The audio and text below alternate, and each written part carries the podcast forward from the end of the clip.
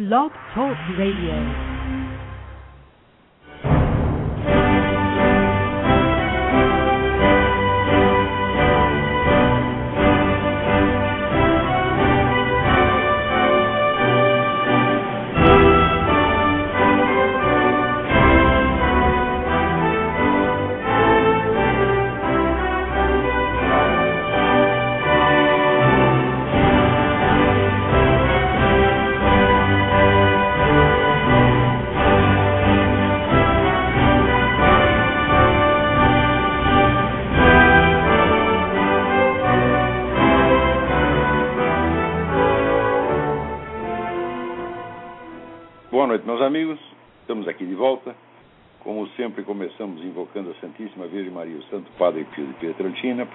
A Deus que nenhuma injustiça se cometa nesse programa.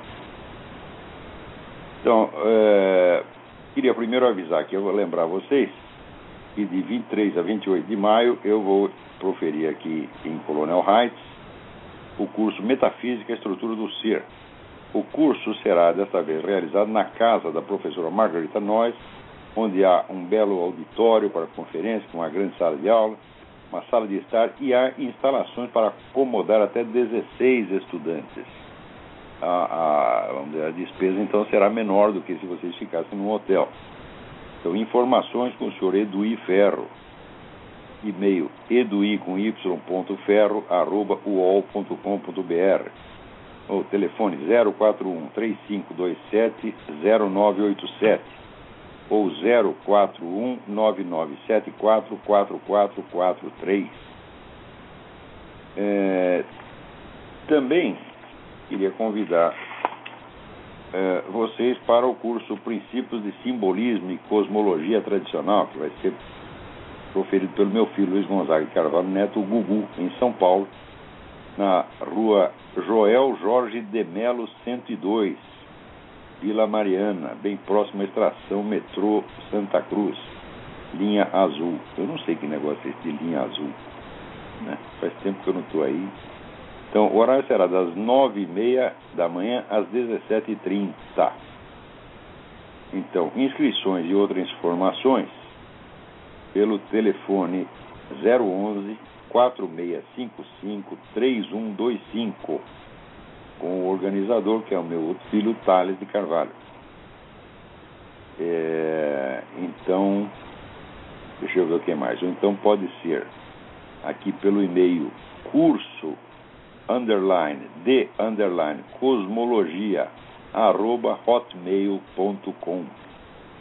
Então é isso. Há um outro aviso aqui. No próximo dia 7 de maio, sábado, o Farol da Democracia vai promover na cidade de Toledo, Paraná, um importante encontro sobre educação, como reverter a tragédia brasileira. É muito bem usado. A educação no Brasil virou uma tragédia mesmo. Então, isso vai ser na Associação Comercial e Empresarial de Toledo, que fica no Largo São Vicente de Paulo, 1333, no centro da cidade de Toledo. É, dia 7 de maio, começa às 8 e meia da manhã e vai até às 17 horas, ingresso gratuito. Pela manhã terá, haverá uma conferência de abertura com o educador Luiz Carlos Faria da Silva. Depois a, a conferência do general Sérgio Augusto Avelar Coutinho sobre a Revolução Invisível, quer dizer, todos os processos políticos que destruíram a educação no Brasil. Depois a conferência do padre, padre colombiano José Rafael Solano Duran sobre a religião e educação. E na parte da tarde haverá mais duas conferências. Primeira do empresário Jorge Roberto Pereira sobre as perdas econômicas causadas pelo modelo educacional brasileiro. E depois, por fim, a conferência de encerramento com o professor Luiz Carlos Faria da Silva, como reverter a tragédia da educação no Brasil. Então, não se esqueçam aqui, é dia 7 de maio, a Associação Comercial Empresarial de Toledo, no Largo São Vicente de Paulo, 1333, no centro de Toledo. Com mais informação no site do Farol da Democracia. Então, a semana passada eu cometi alguns erros aqui, aliás, fui induzido a cometer erros pela mídia brasileira. E inicialmente informou que as armas usadas por, pelo sujeito que fez aquele é, morticínio na, na escola eram armas legais. Então no Brasil você não pode acreditar na mídia nem durante meia hora, porque meia hora depois já vem outro diz que é outra coisa. As armas eram ilegais. É... Então é curioso, quer dizer, o sujeito pratica um crime monstruoso com armas ilegais e a conclusão que se tira é que tem que tomar da população as armas legais. Quer dizer, esse é o perfeito non sequitur. Né? Esse pessoal do, do desarmamento, né? agora estão até usando as, as igrejas como postos de entrega de armas. Já vamos comentar isso aqui daqui a pouco. Mas antes de comentar qualquer outra coisa, eu queria ler aqui para vocês o artigo que eu acabo de mandar para o Diário do Comércio, porque é um negócio tão, tão, tão absurdo, tão chocante, que eu não posso esperar até o artigo ser publicado. Eu tenho que, eu não, não aguento, tenho que ler aqui para vocês. Chama-se Lição de Diplomacia. As mensagens confidenciais da embaixada americana sobre a queda do presidente hondurenho Manuel Zelaya, recentemente reveladas pelo WikiLeaks, são um resumo didático de como funciona a política externa dos Estados Unidos hoje em dia. Desde os primeiros momentos, o embaixador Hugo Lawrence toma partido a favor de Zelaya. Aspas. Os militares, a Suprema Corte e o Congresso Nacional conspiraram em 28 de junho de 2009 naquilo que foi um golpe inconstitucional e ilegal contra o executivo. Na nossa perspectiva, não há dúvida de que a ascensão de Roberto Micheletti ao poder foi ilegítima. Ponto. Fecha aspas. Já conhecemos essa lógica. Se o presidente removido do cargo por uma decisão conjunta da Suprema Corte e do Congresso é de direita, seu impeachment é uma decisão legal irretocável. Se é de esquerda, é golpe de Estado pouco importa que em seguida venham eleições regulares e os supostos golpistas entreguem pacificamente o poder ao presidente eleito, como aconteceu em Honduras. Golpe de Estado é, golpe de Estado será eternamente. Mas no caso houve um detalhe a mais.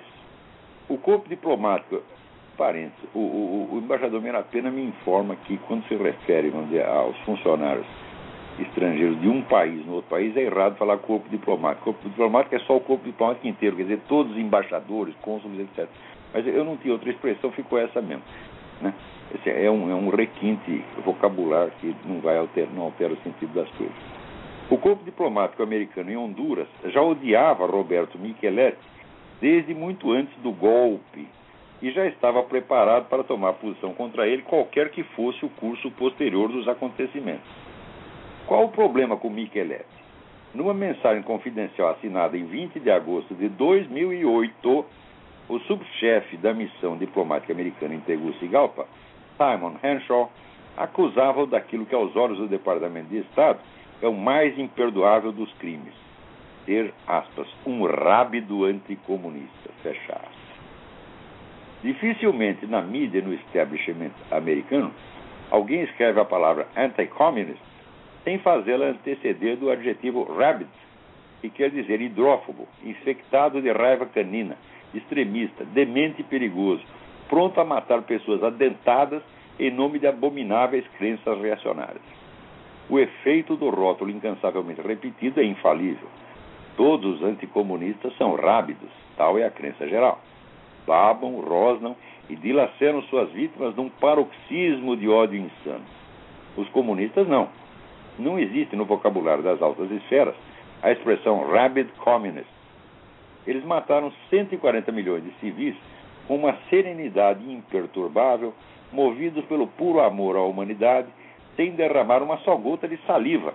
Aliás, para que saliva no meio de tanto sangue?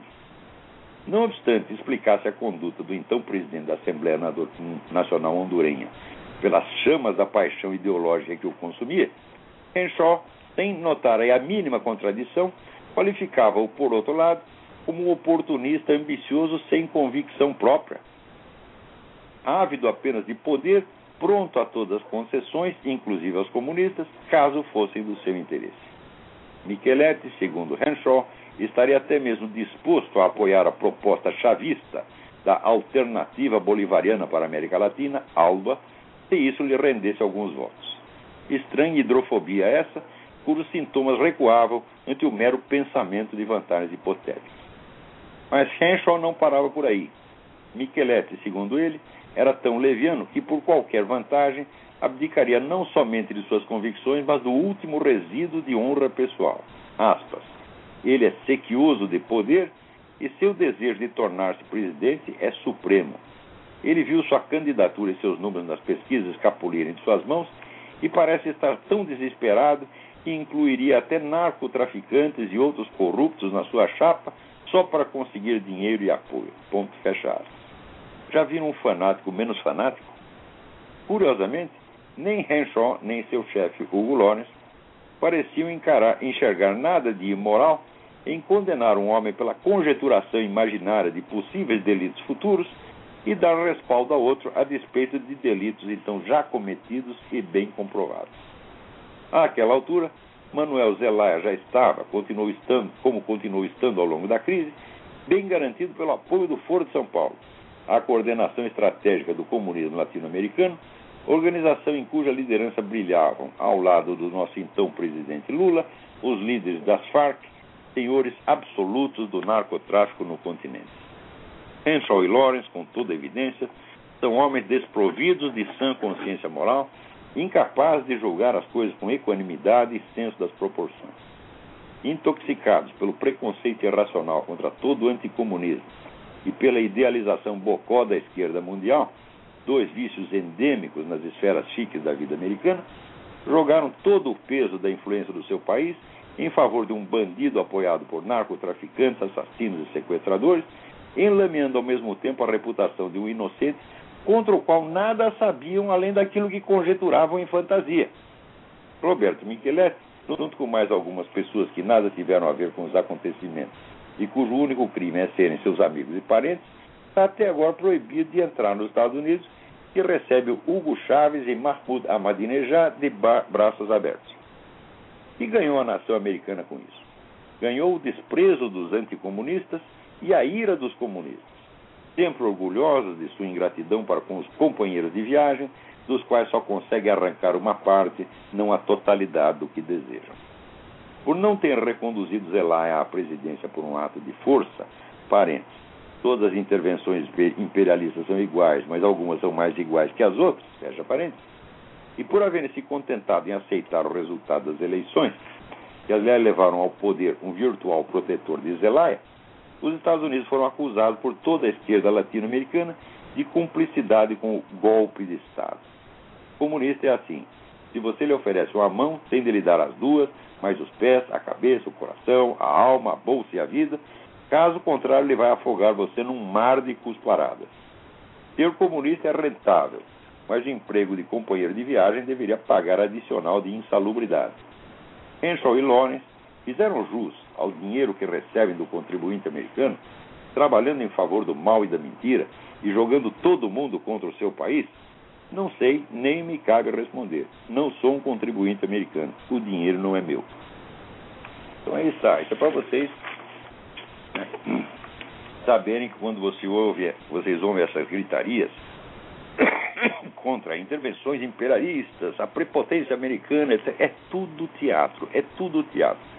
Olha, há 40 anos o Departamento de Estado não faz nada além de ajudar comunista em tudo quanto é lugar. Como, ajudar comunista, ajudar tudo quanto é inimigo dos Estados Unidos. Você vê o que está acontecendo lá na costa do Marfim? Né? E um sujeito que não podia ser presidente por não ser a Constituição ali exige que o sujeito seja de, filho de pai e mães né, cidadãos locais, o cara não é, o sujeito se elegeu presidente, a Suprema Corte vetou o negócio e naturalmente o segundo colocado assumiu a presidência. Então, deve haver intervenção dos Estados Unidos e da ONU para tirar o presidente eleito, que é um cristão, e para colocar no lugar dele um muçulmano que a essa altura já matou mais de mil cristãos. Né? No, no, seu esforço para tomar ilegalmente a presidência, já matou mais de mil cristãos. Então está lá os Estados Unidos botando os muçulmanos no poder, como botou os, a fraternidade islâmica no poder no Egito, está botando na Líbia, e vai fazer a mesma coisa em outro lugar. Ainda veio o professor do dizer, não, aqui nós temos né, o imperialismo americano de um lado, e do outro lado nós temos a Aliança Eurasiana, nós, o Islã, a China, etc. Mas que palhaçada, meu Deus do céu. Olha, isso aí é tudo briga de família. Né?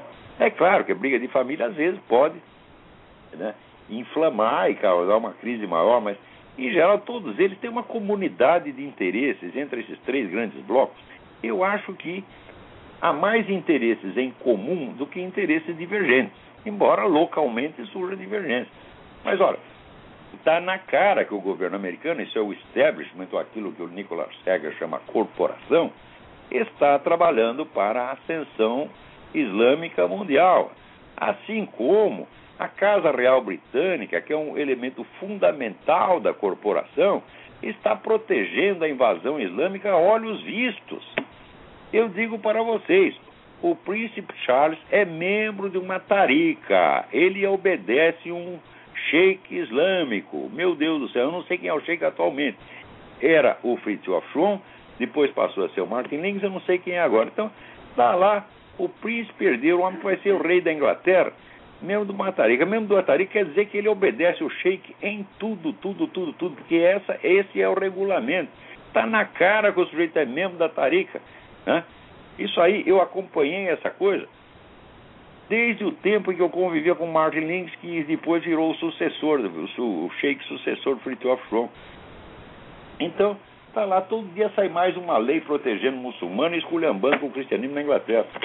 Então, como é que é que, que hostilidade é essa entre né, poderes marítimos e poderes terrestres? Mas que palhaçada, meu Deus do céu.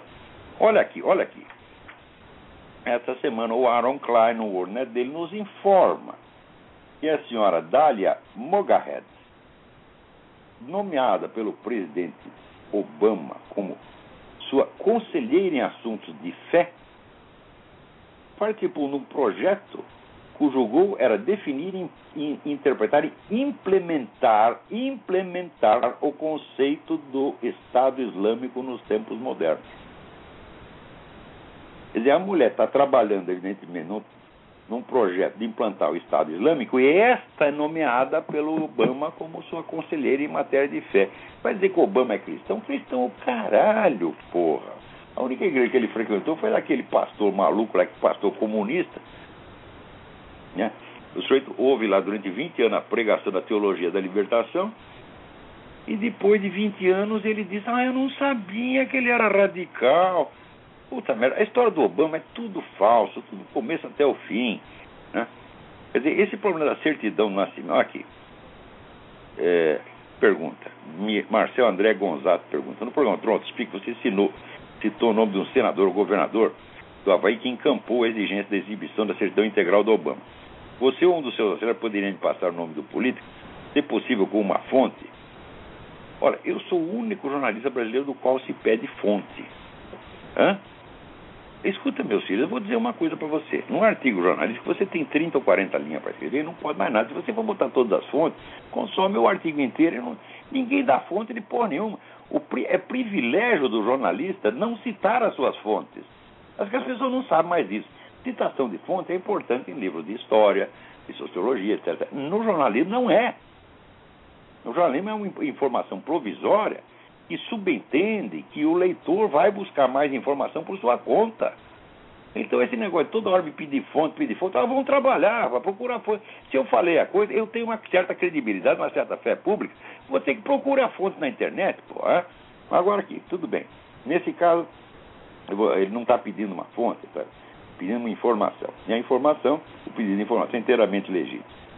Houve dois governadores do Havaí e, e intervieram nessa questão da certidão de nascimento.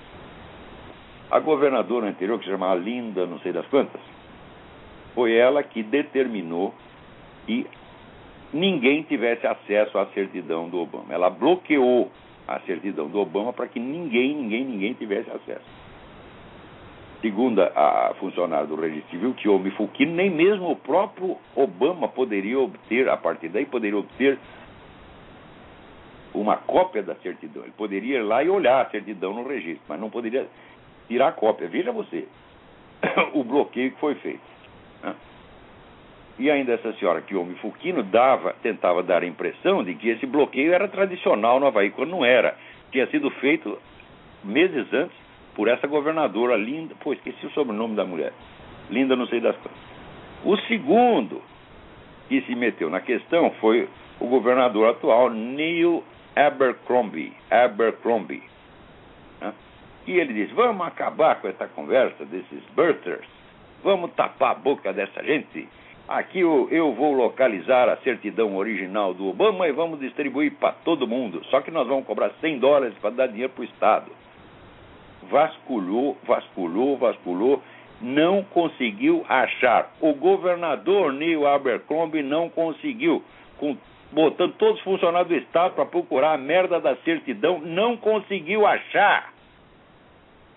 Eu digo para vocês, a coisa mais provável é que essa certidão original não exista.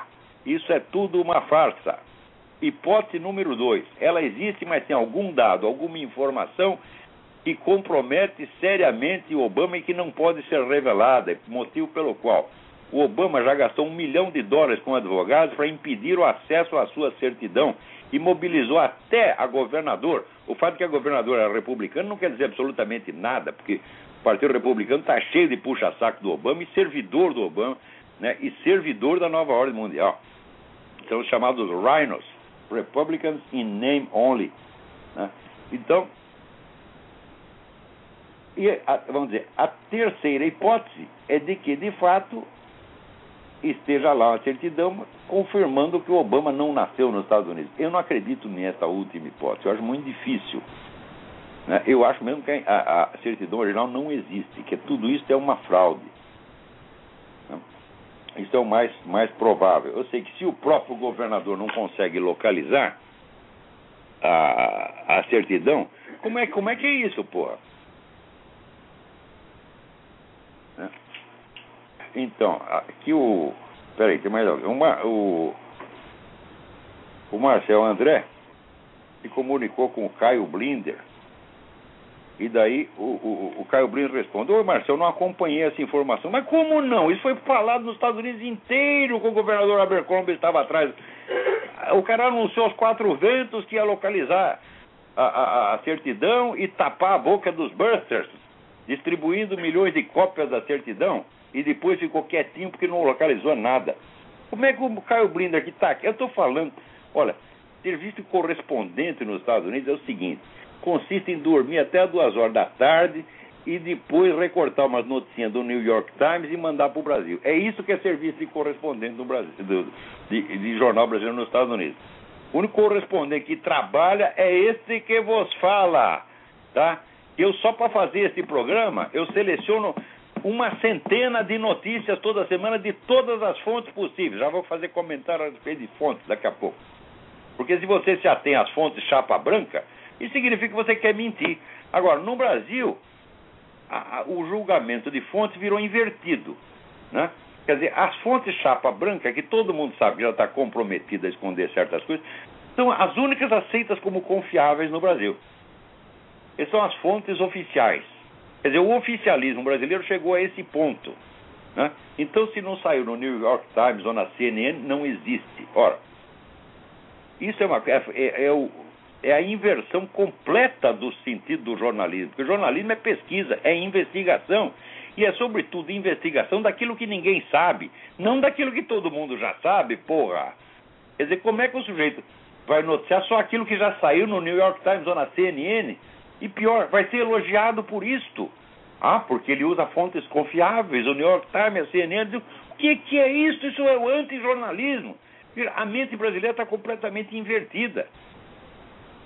É a obrigação do jornalista buscar em todas as fontes possíveis e imagináveis. Naturalmente, essa é a única maneira de você descobrir a verdade, você confrontando uma fonte com a outra e comparando e usando tanto as fontes oficiais como as extraoficiais e antioficiais. Isso é obrigação estrita do jornalismo. Eu estou cumprindo essa obrigação, que é tradicional no jornalismo. Olha, eu tenho aqui, não sei quantos anos eu tenho jornalismo, mais de 40 anos de jornalismo nas costas. Entendeu? Eu sei o que é jornalismo, trabalhei em um monte de jornais brasileiros, tive uma, uma carreira invejável, muito bem sucedida no, no jornalismo, tá certo? nunca recebi uma única crítica de nenhum chefe meu, tá certo? Ao contrário, só, só louvores desde o começo. Então, nesse negócio do jornalismo eu tenho autoridade para falar. A obrigação do jornalista é pesquisar todas as fontes e não ficar repetindo fontes oficiais. E, curiosamente, eu tenho sido criticado justamente por praticar o jornalismo. Né? Dia aparece esse rapaz aí, o, o tal do Dídimo, né? epidídimo, a inflamação no epidídimo. Epidídimo é aquele canal que conecta a bola do saco com o pinto. Então, o, cara, o epidídimo está inflamado, reclamando. Ah, ele cita fontes que não são respeitáveis. Olha aqui, fonte é uma coisa, autoridade é outra. Vocês podem vasculhar toda a minha obra e vocês verão que eu quase nunca, não posso dizer que nunca, mas quase nunca, cito fontes como autoridades, isso é, a palavra do seu fulano para legitimar o que eu estou dizendo. Eu cito fontes como fontes, isso é, fontes de informação. Informação que devem ser confrontadas umas com as outras e não cridas sob palavra. É a coisa mais óbvia do mundo. Agora, no Brasil isso não existe mais. A fonte, no sentido de informação, não só existe a fonte como autoridade. Tá certo? Então, eu me lembro quando eu era jovem, né, era considerado até obrigação do estudante, do postulante a intelectual, contestar as fontes oficiais, contestar a palavra dos seus professores e investigar por conta própria. Hoje em dia, não. Então, logo a esquerda tomou conta do establishment universitário brasileiro, ficou feio você contestar um professor.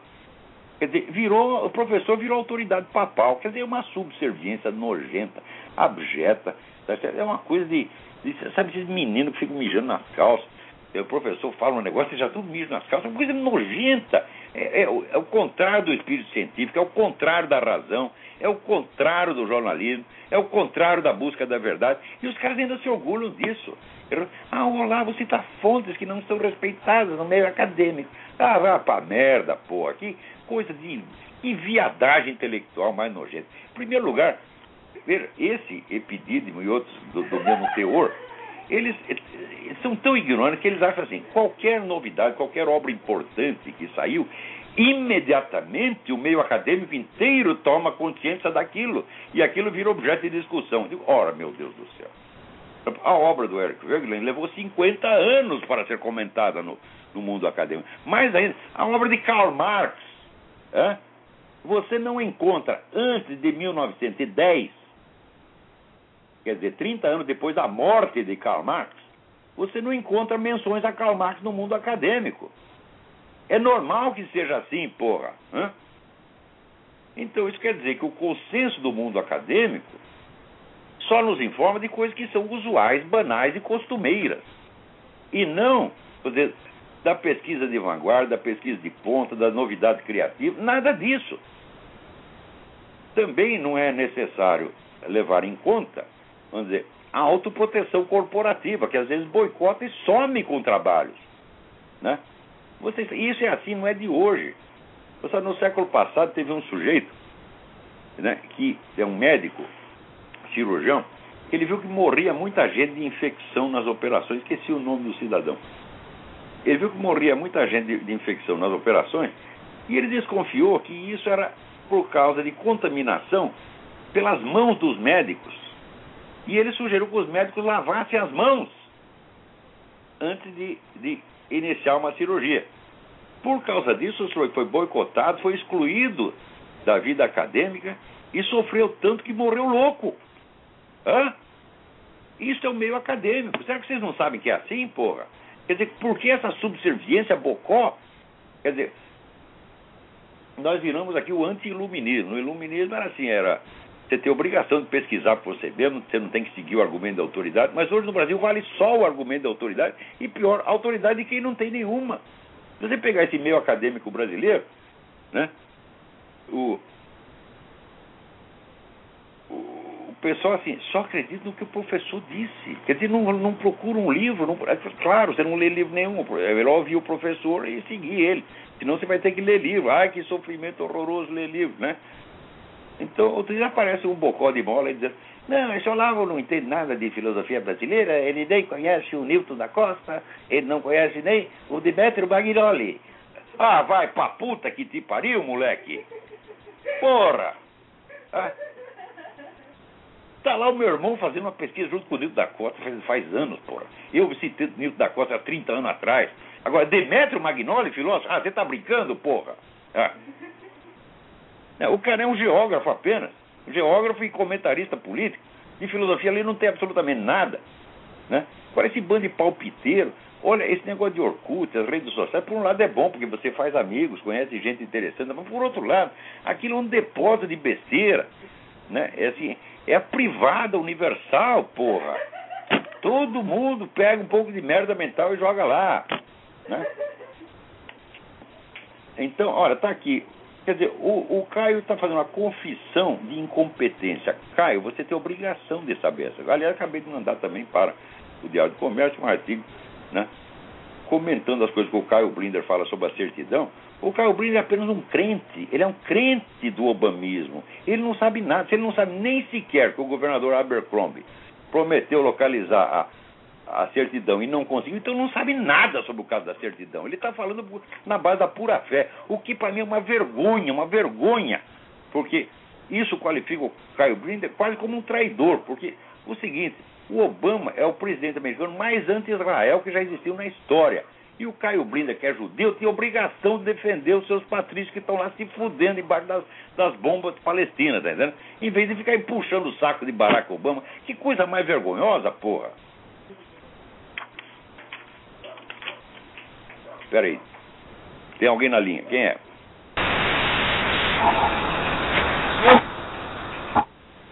Tá muito ruim essa ligação. Desliga. Espera aí, tem mais alguém aí na linha? Oi, Olavo, tudo bem? Oi, quem é? É o Fábio de Pouso Alegre.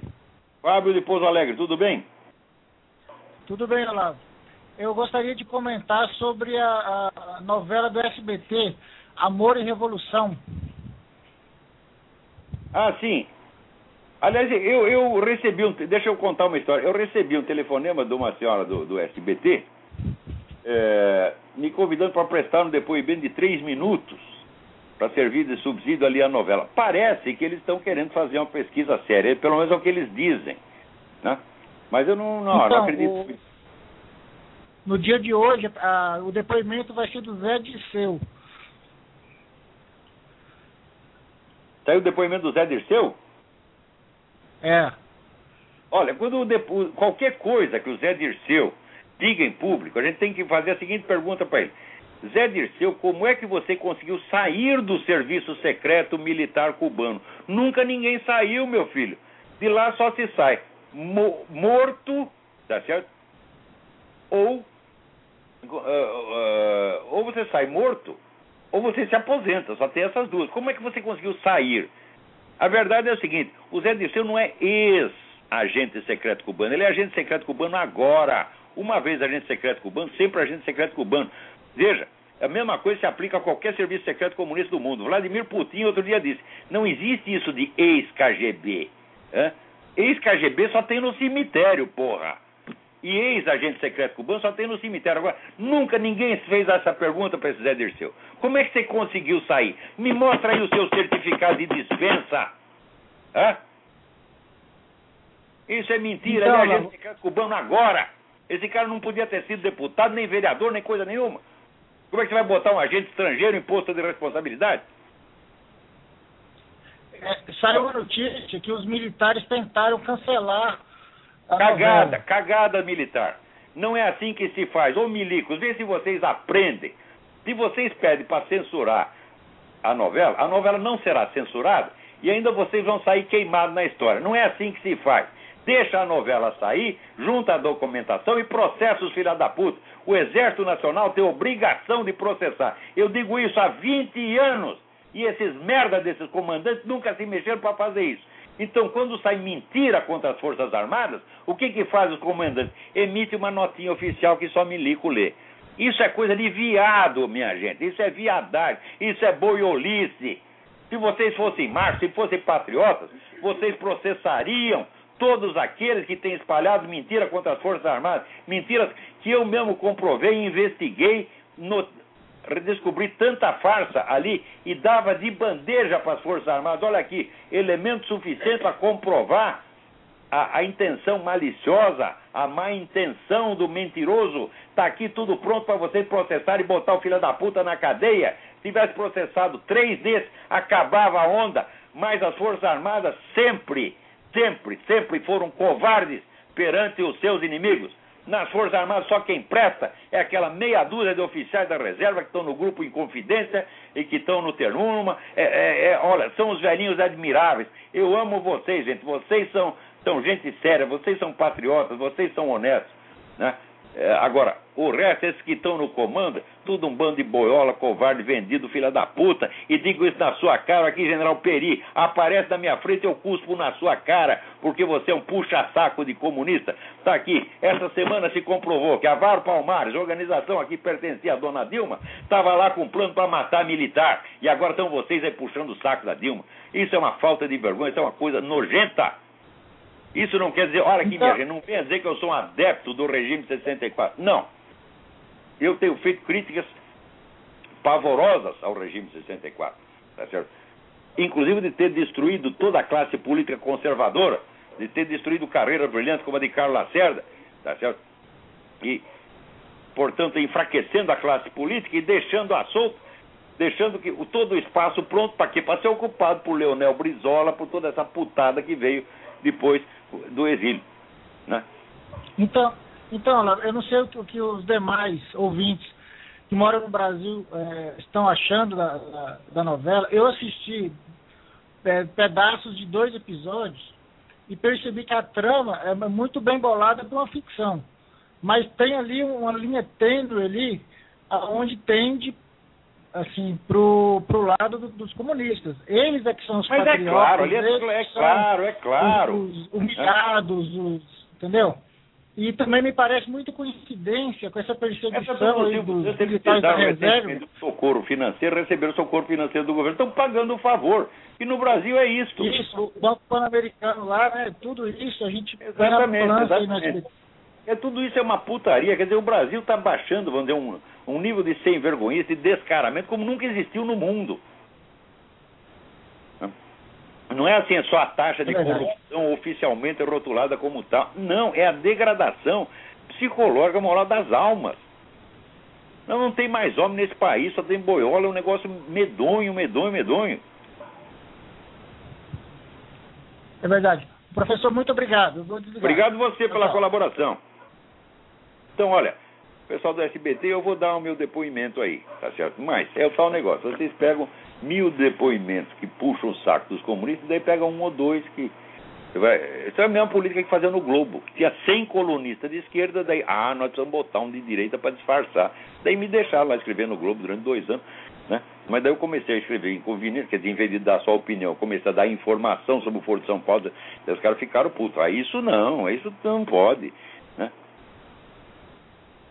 Então, olha aqui, o Carlos Velasco me escreve, né, ele, ele diz que not, notou que na argumentação do professor Duguin é usada a velha dicotomia inventada com a história da Guerra do Peloponeso, onde o Império Marítimo Atenas, expansionista por natureza e portador no regime revolucionário, né, é, entra em choque com outro, com o poder militar terrestre, Esparta, interessada na manutenção do status quo.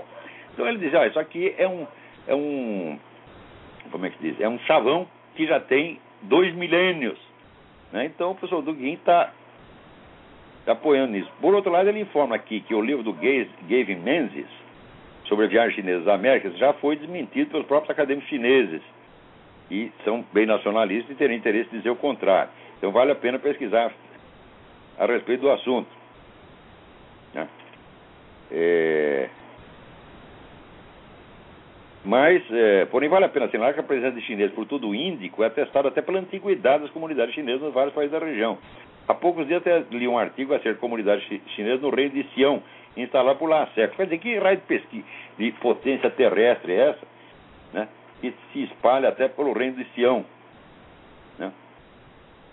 Agora aqui, o líder do PT na Câmara, Paulo Teixeira, defende a liberação do plantio de maconha e a criação de cooperativas formadas por usuários mas é mesmo, vamos drogar o país inteiro, todo mundo fumando baseado. Isso é uma maravilha. Olha, quer saber? Eu acho que isso vai acontecer. Se não acontecer agora, acontece daqui a pouco. Isso é que nem o kit gay, né? Quer dizer, nós vamos distribuir piroca de borracha para os meninos, né? É, tubo de KY, né? E, e, daqui a pouco está lá todo mundo dando cu na sala de aula e todo mundo achar maravilhoso. Esses absurdos, eles vêm devagarinho, devagarinho para anestesiar as pessoas, né? No começo, quando fala, você pensa que é piada. Eu digo, mas a piada está sempre virando realidade, meu Deus do céu. Né? né? Uma vez, eu, eu, quando começou essa onda de AIDS e de camisinha, eu fiz uma piada. Eu falei, daqui a pouco eles vão querer botar camisinha até nos masturbadores, né? Para eles não se contaminarem a si mesmos. Pois não é que passam os meses, estou eu lá num debate na TV do Rio Grande e vem um cara do Ministério da Saúde dizendo, não, nós estamos recomendando que as pessoas se masturbem com camisinhas para aprender. Falou, a minha piada virou realidade na minha frente, porra! Né? Plantio de maconha. Vai plantar maconha você, rapaz. Alô? Senhor Olavo? Sim. Tudo bem? Felipe Maricato Moro de Porto Alegre. Felipe, tudo bem? Tudo bem. Professor, então, uh, eu peguei uma notícia aqui, segunda-feira, uh, na rádio, naqueles uh, notícias bem rápidas que eles dão. Depois eu procurei nos jornais até hoje, aqui de Porto Alegre, nada que é o corte do, do orçamento da Polícia Federal em 1,5 bilhões pelo governo agora. Ótimo, já cortaram o orçamento das Forças Armadas, corta da Polícia Federal Não, também. Olha só, adivinha qual é a área que vai ser estrategicamente uh, prejudicada com esse corte? É a investigação dos movimentos sociais, aposto. Não, não. O cuida é, é a fiscalização das fronteiras e o combate ao narcotráfico. Ai, meu Deus Puta do céu! Ai, esse negócio de fronteira já é um negócio absurdo. Olha, 20 anos atrás, eu estava fazendo uma pesquisa sobre essas seitas, né? Meio malucas, meio satânicas que estavam entrando no Brasil. Tinha uma seita chamada Menino de Deus, Love Family, que ensinava as pessoas a fazer surubas com crianças de 4 anos. E eu estava lá investigando isso. Entrevistei várias pessoas, inclusive foi na Polícia Federal. Falaram no cara do Departamento de Fronteira. Né? Eu digo, o que, que vocês estão fazendo? Levei lá um documento da seita que era assim, manual de como entrar ilegalmente no, no Brasil. Né? Daí mostrei aquilo pro cara e falei, o que, que vocês estão fazendo? Ele disse, você sabe quantos funcionários tenho aqui, meu filho? Eu tenho cinco funcionários. Né? Isso aqui é o verdadeiro imen complacente. Passa até uma piroca de rinoceronte e ninguém nem sente nada. Então, Sim, continua a mesma coisa, porra. Não, é, o governo é narcotraficante, né? Isso é uma coisa. Mas é claro que é narcotraficante. Ah, atenção, sócio das Farc é narcotraficante, é cúmplice do narcotráfico e a parceria entre PT, governo brasileiro e Farc não é uma conjetura minha, é um negócio oficial, está nas atas do Foro de São Paulo o seu Lula da Silva presidia a Assembleia do Foro de São Paulo, do lado do Manuel Marolanda, que era o comandante das Farc. Como é que vai dizer que não tem nada com as Farc? Como é que duas organizações presidem uma Assembleia, fazem plano junto e não tem nada a ver uma com a outra? Meu Deus do céu! Dizer, não, é um absurdo.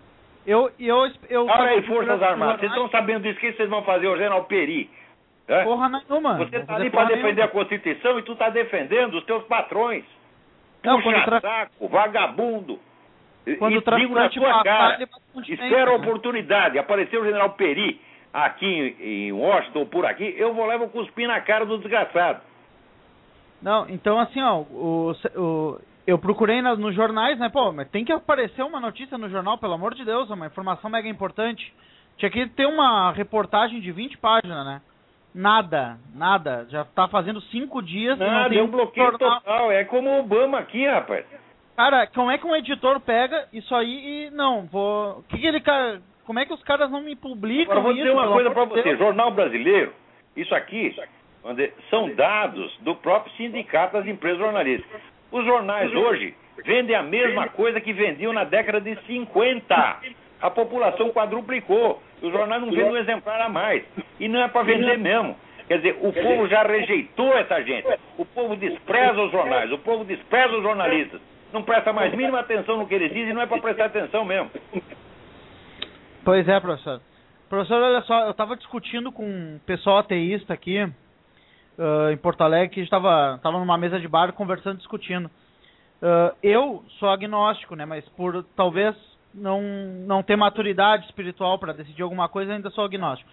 Mas não sou ateu, porque eu acredito que tem que ter. A pessoa tem que ter muita fé para ser ateu.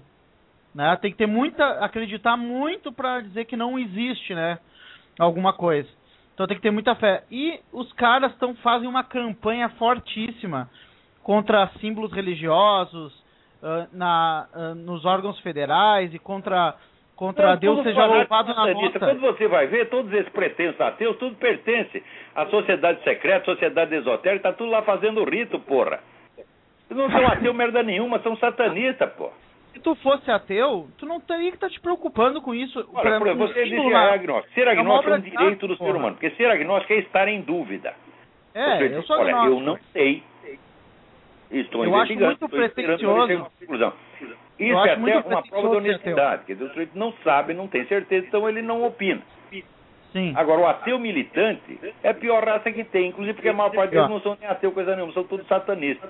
Cara, é melhor um evangélico do que um ateu militante, porque é o seguinte, é, tu ser, eh, ser agnóstico, como tu falou, é uma questão de sinceridade, porque tu ainda não, não sabe. Agora tem que ter muita fé para ser ateu, e tipo, uh, um ateu, eu acredito que um ateu de verdade não devia se importar com um símbolo pendurado na parede, aquilo ali é uma obra de arte. Mas é claro Porra, que ele acha que o símbolo é inócuo. Né? Sim, Se ele acha que Deus não existe, então o que importa é, o símbolo lá? Não é honestidade com ele mesmo, porra. Se aquilo ali não significa nada, só uma, um quadro na parede, uma obra de arte. Não, e outra coisa, se a religião absolutamente majoritária da população não tem o direito de expor os seus símbolos, que direito tem o PT de colocar uma estrela? Hã? Claro, pô. Eu prefiro é isso, tirar pô? a foto da Dilma Mas não vem da parede. o PT na organização uma... religiosa, porque o PT é teologia da libertação. O PT nasceu da teologia da libertação. Ele é a teologia da libertação, vamos dizer, cristalizada em movimento político. E o apelo, eles sempre usaram o apelo religioso o tempo todo para enganar a trouxa. Eu, se eu fosse deputado, eu ia eu ia pedir para tirar o, a, a cara da Dilma da parede e botar uma cruz ali, pelo amor de Deus. Mil vezes melhor. Não, botar, botar o retrato da Dilma, isso pra mim já é pornografia, tá entendendo? Tem que tirar as figurinhas de sacanagem daí, pô. Isso aí é maior sacanagem do que a dona Dilma não tem. Não tem. Pra mim é humilhação tu ter um retrato da Dilma ou do, ou do Lula na parede. Ah, professor, tu viu que, que quem tá, tá afim de ser presidente aí do Brasil? Luciano quem? Huck. Quem? Luciano Huck. Luciano. Ah, ótimo. Por que não o Tiririca também, porra? Não, porra, o cara não, o cara tem um quadro do Fidel em casa e do Lula, então quer dizer, tamo fudido mesmo, Mas né, meu? É ricaço chique, toda essa, essa esquerda chique, né? Tudo cara puxa saco do Fidel, do Fidel Castro. Puxa saco o cara deu um helicóptero pior. pro filho dele e é puxa saco do Fidel Castro. Puta que pariu, né, cara? É, o negócio então, tá... tá bravo, viu? Ô, professor, olha só, o senhor uh, falou uma vez num podcast que para a pessoa estar tá atualizada sobre um assunto uh, que está estudando, tem que ler 80 livros por ano sobre esse assunto. No mínimo. É. Professor, assim, no mínimo. eu leio... Um especialista, considero... um estudioso, um scholar, na sua área ele tem que ler 80 livros. Mas assim, professor, eu, por exemplo, particularmente, eu sou uma pessoa que leio devagar, não, eu não tenho a habilidade de ler ultra rápido um livro. Aquelas pessoas assim, bah, peguei um livro de 300 páginas e li numa tarde. Eu não tenho essa capacidade. Mas, olha, veja, por exemplo, para um especialista de uma área, a leitura de um livro do seu próprio, da sua própria área é uma coisa fácil. Sim, é. Não é difícil você ter informado. Agora, se você pega um clássico da filosofia, você vai ter que ler devagar. Eu estou falando uhum. 80 livros da sua área de especialização. E você lê rápido, lê às vezes num dia. Eu queria eu saber se o senhor, por exemplo. Eu, eu leio num dia, porra. Por quê? Porque eu, eu já estou queria... acostumado com o negócio, metade do assunto eu já sei, então nunca é totalmente novidade. Né? Então, professor, não é uma questão assim que o senhor tenha uma leitura dinâmica, assim. Um, uh... Não, não, não, por... não, não, não. Eu sou inteiramente contra a leitura dinâmica. Pois é, isso que eu ia lhe perguntar, porque eu imagino que tu perca a capacidade de abstrair todo, tudo que tem no texto fazendo essas leituras dinâmicas, né? Existem textos que você pode ler rapidamente, quando você já está familiarizado com o assunto. E é isso mesmo que eu estou me referindo. Livro, por exemplo, um geógrafo lendo um livro de geografia. Ele tem que ler rápido, porque ele já está enfronhado no assunto. Sim, ele pula algumas se você coisas. Vai ler, sei lá, é, se você vai ler é, os Lusíadas do Camões, você vai ter que ler devagar, meu filho, não tem outro jeito. Ok, professor. Então tá, eu ia viajar hoje, mas eu resolvi ficar pro programa que eu queria lançar essa, essa questão da, da Polícia Federal aí, que é um absurdo não ser noticiado. Obrigado, obrigado aí pela sua, então, pela tá. sua colaboração. Boa noite, vou continuar na escuta. Abraço. Abraço. Olha aqui, estou falando de mídia. Por exemplo, esse massacre na Costa do Marfim não sai uma linha na mídia americana. Pode procurar no New York Times, pode ver na CNN, não sai nada. Quer dizer, olha, vocês precisam se meter na cabeça o seguinte: nos últimos 30 anos, grandes, os grandes grupos do globalismo né, euro-americano compraram todas as grandes empresas de mídia e instauraram a uniformidade. Agora, curiosamente, no Brasil é essa uniformidade que representa a autoridade. O simples fato de a imprensa ser unânime num certo ponto é coisa que deveria suscitar suspeita, porque o normal é os jornais divergirem, um contestar o outro. Agora, se está todo mundo dizendo amém, isso é suspeito. Agora, no Brasil, esse país de puxa-saco, tá de boi de presépio, né? todo mundo diz amém. E quer, não, queremos as fontes respeitadas. Ah, respeitada por puta, bandido, traficante. Né? Agora, quando você quer informação, você tem que procurar primeiro as fontes locais. Onde que você tem que procurar informação sobre a Costa do Marfim? Na Costa do Marfim. E hoje em dia, com internet, você tem às vezes depoimento direto da pessoa que foi vítima do, do, do massacre, tá entendendo? Então os próprios cidadãos, é fonte primária, gente. Quer dizer, é, é incrível. No, no, no, atualmente no Brasil é o seguinte: se tem um sujeito que dá um depoimento à mídia e o repórter escreve o que ele quer, o que vale é o que o repórter escreveu e não o que a testemunha falou. Quer dizer que a interpretação do repórter vale mais do que a fonte primária. Eles estão todos loucos nesse país, porra. Peraí, tem mais alguém aí na linha? Ah, tá aqui. Dilma Rousseff visita púlpito de Mao Tse Tung. Ah, o púlpito de Mao Tse Tung né, jorrava merda intelectual para o mundo. Né? Ela vai lá né, e fica lá genuflexa e, e comovida diante do guru. Alô? Acho que pifou a ligação. Alô? Professor? Alô? Sim. Alô? Davi Furlan. Quem é? Davi Furlan. Davi Furlan, tudo bem? Tudo bem, de São Paulo. É, eu queria que o senhor comentasse o seguinte: o senhor acha que o Brasil corre o risco de se tornar um país rico e ignorante? Já é isto, já é. O Brasil é o país mais ignorante do mundo. Os nossos alunos têm sempre os últimos lugares nos testes internacionais e a universidade considerada melhor do Brasil, que é a USP, está em duocentésimo, trigésimo segundo lugar na escala das melhores universidades. Quer dizer, tem a Universidade da Tailândia, da Zâmbia, da Serra Leoa, que é melhor do que, melhor do que a melhor do Brasil.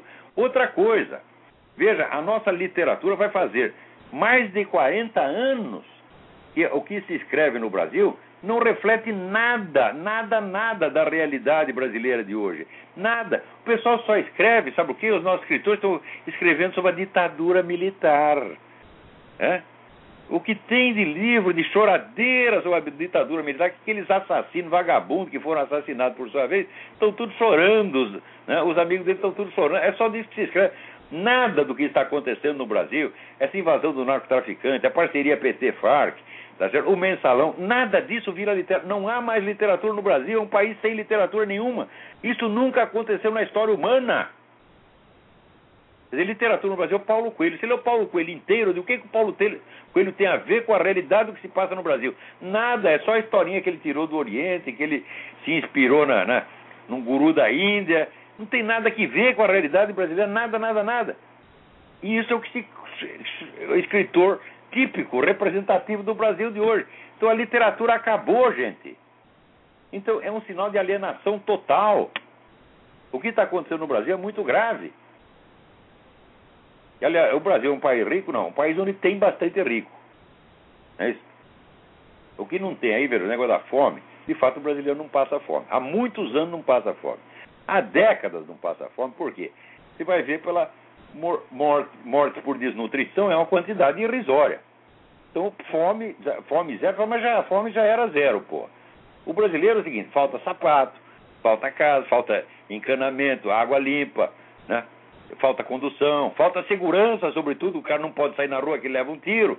Falta tudo, menos comida, porra. Então estão lá os brasileiros, né, gordinho, mas de tanga, de pé no chão e levando chumbo, porra.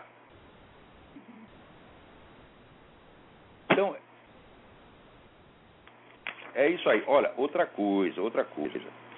Os Estados Unidos, além disso que eles estão fazendo lá na Costa do Marfim, que é um crime, estão mandando muitos suprimentos militares para a África. Quer dizer, estão preparando mais merda lá. Mais merda. Olha aqui, o, o, o artigo do Luiz Mota dizendo que o Papa Ratzinger é homossexual egodistônico. Olha, que negócio de egodistônico é esse? Se você que deu para 500 ou comeu 500 homens, Luiz Mota, vê se te enxerga, porra. O que, que é isto, porra? Né? Então, olha, o nosso tempo acabou. Tá certo? E, então, até a semana que vem. Muito obrigado.